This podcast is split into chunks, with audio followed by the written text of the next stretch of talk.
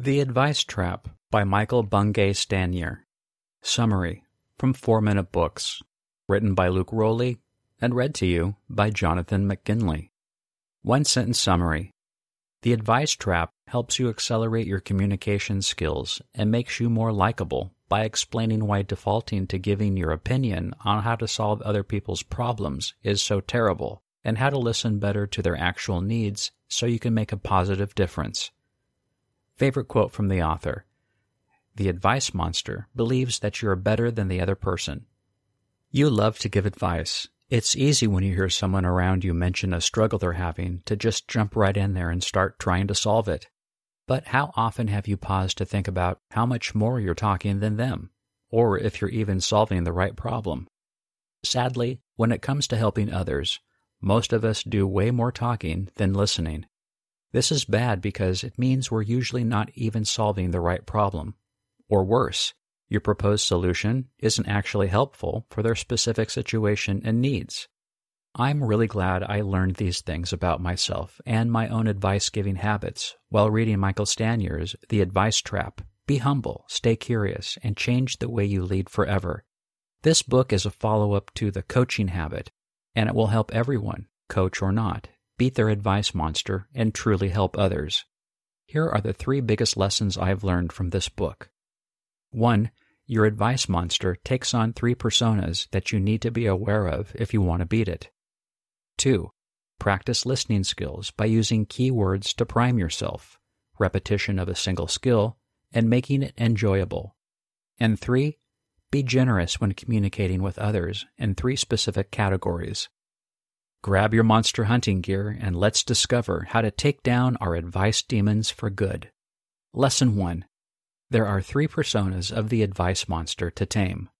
During Stanier's childhood in Australia, he would often play dress up with his brothers.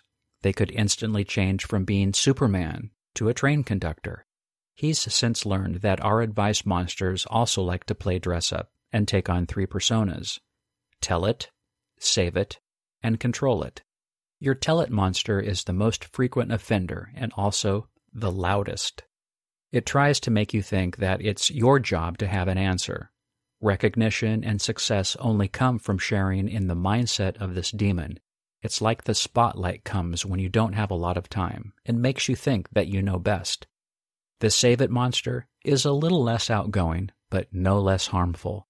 When you have this costume on, you think that you have to try to help or everything will fall apart. You're responsible for everyone and everything, including outcomes. It's common in times of conflict, disguises itself as being helpful, and gets you to think you have the most authority. Your advice monster's last persona is control it, which tricks you into thinking you have to stay in control always, no matter what.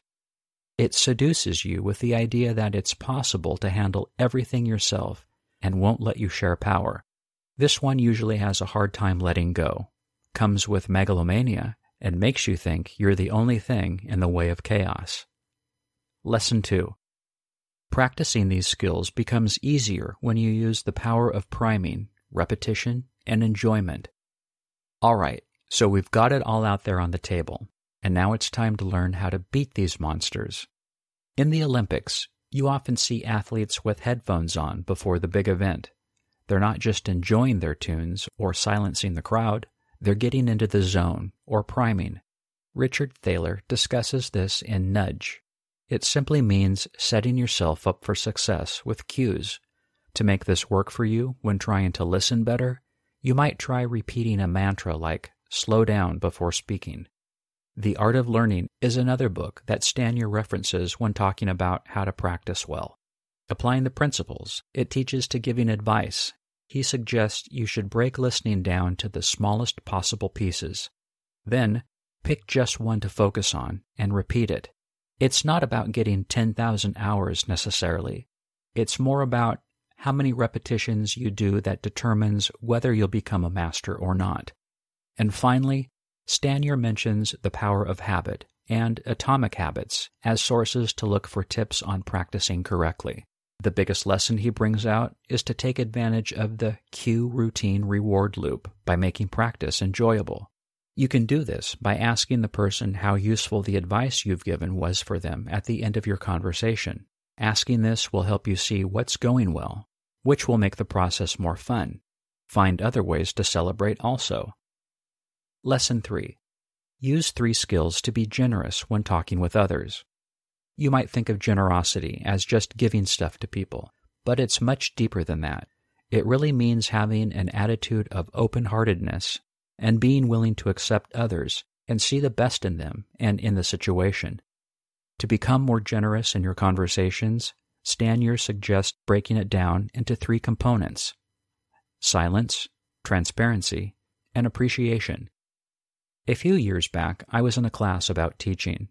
They mentioned how important pausing after asking a question is, and that you should give at least eight seconds of silence before saying anything. I tried that myself, and it was hard at first, but it worked wonders because it gives people time to organize their thoughts and share them. You might feel anxious about it at first, but as you begin to be willing, you'll soon be able to be generous in your offerings of silence. Next comes transparency. You do this by being willing to share how the conversation is going for you. Check in with yourself to see if you're getting bored or lost and find appropriate ways to communicate this to the other person. Appreciation is the last and is one that we all need to be more generous with. This means you have to actually open your mouth and share compliments with others instead of keeping them inside. Anxiety is common when trying this at first, but start small and you'll succeed. The Advice Trap Review.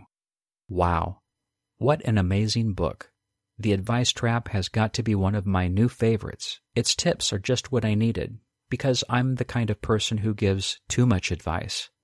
I love how actionable the suggestions it gives are, especially that it shares some of the really excellent ways to make practicing easier. Who would I recommend the Advice Trap summary to? The 57 year old who talks too much about themselves and never asks people questions about themselves.